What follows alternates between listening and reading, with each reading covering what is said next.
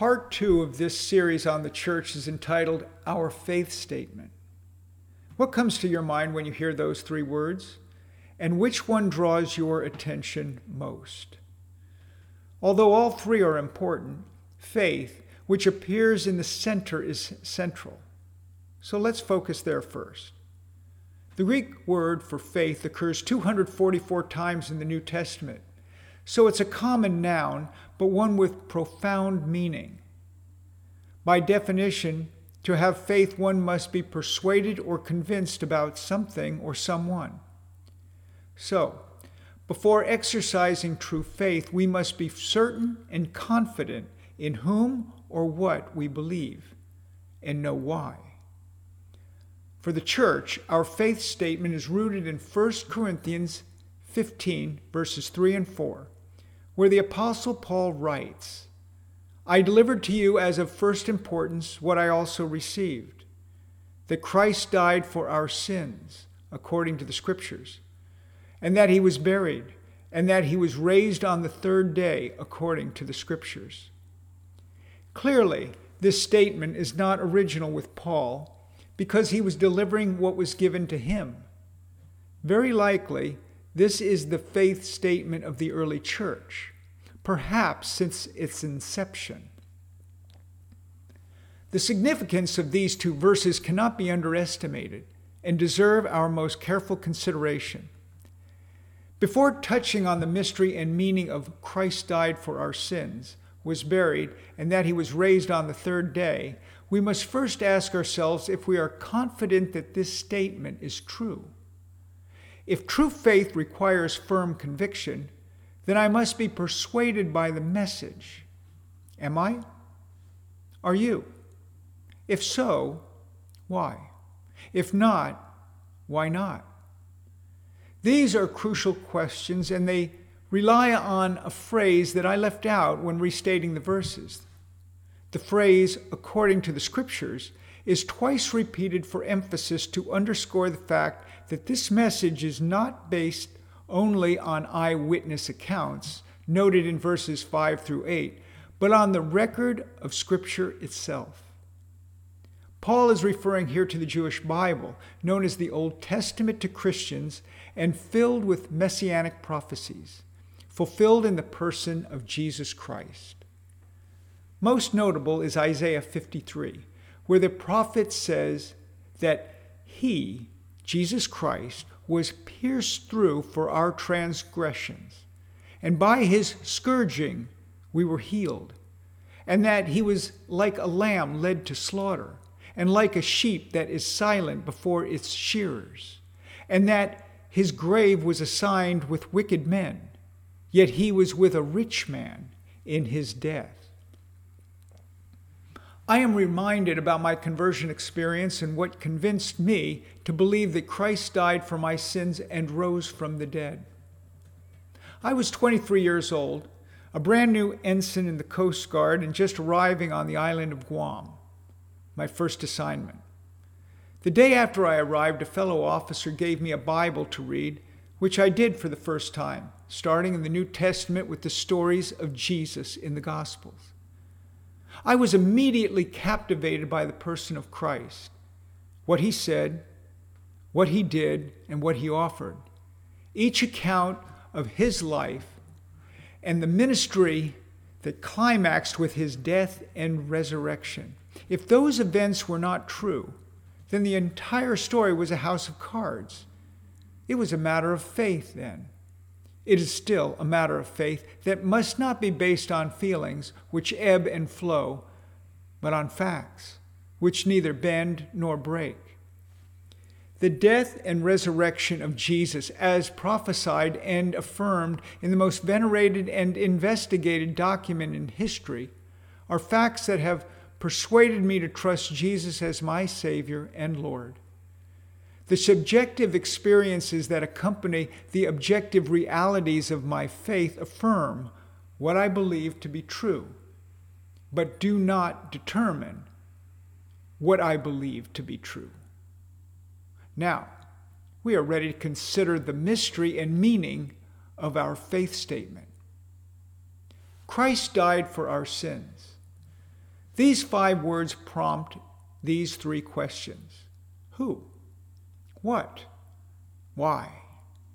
In answering the who question about Christ, let's be aware that we are dealing with the most famous, most significant, most influential, most revered, and most misunderstood person in history. With regard to the first four adjectives used, simply go online for confirmation.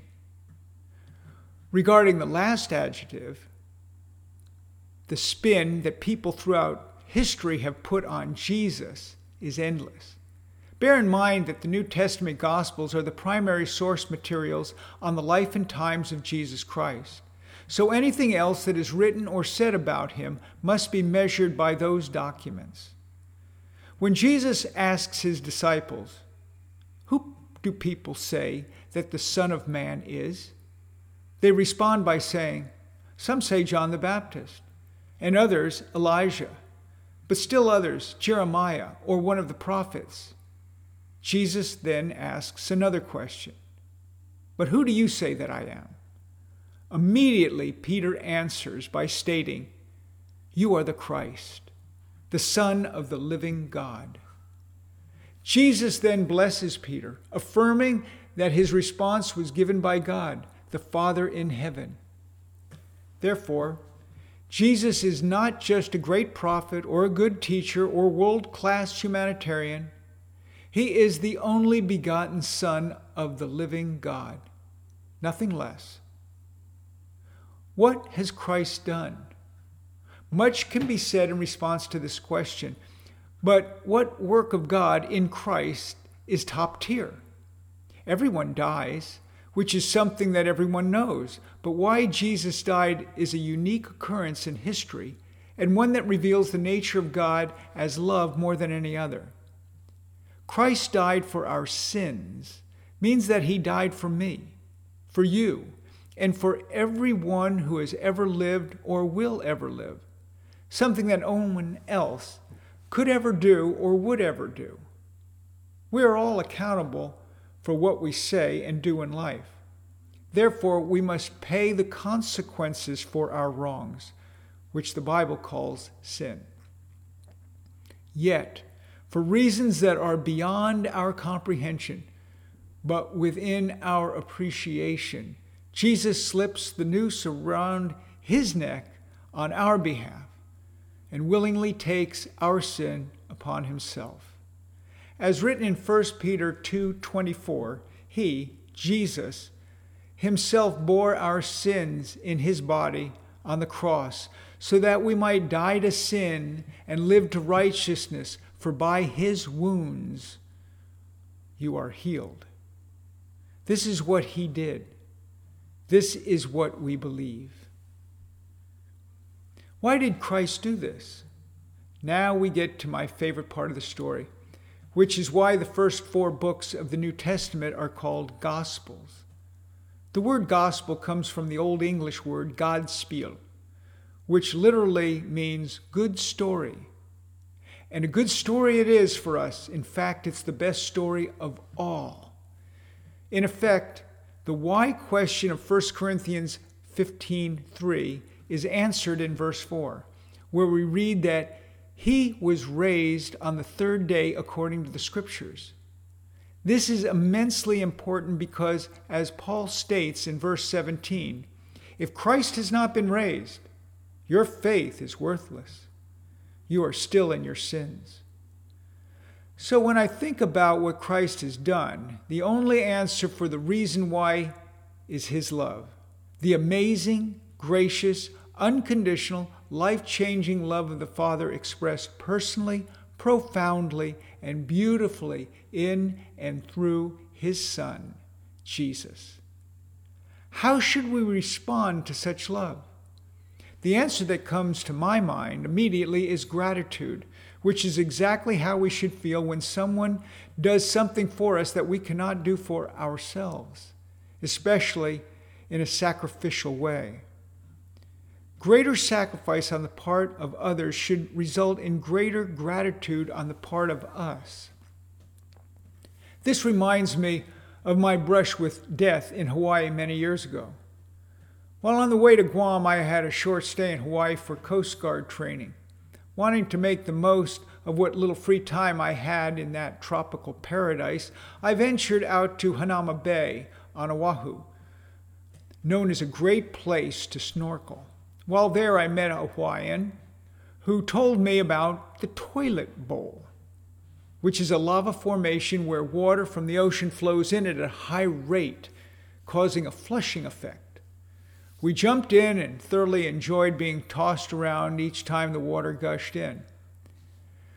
Close to the toilet bowl is an 18 inch diameter lava tube that descends 4 feet vertically and then extends about 20 feet horizontally to the open ocean.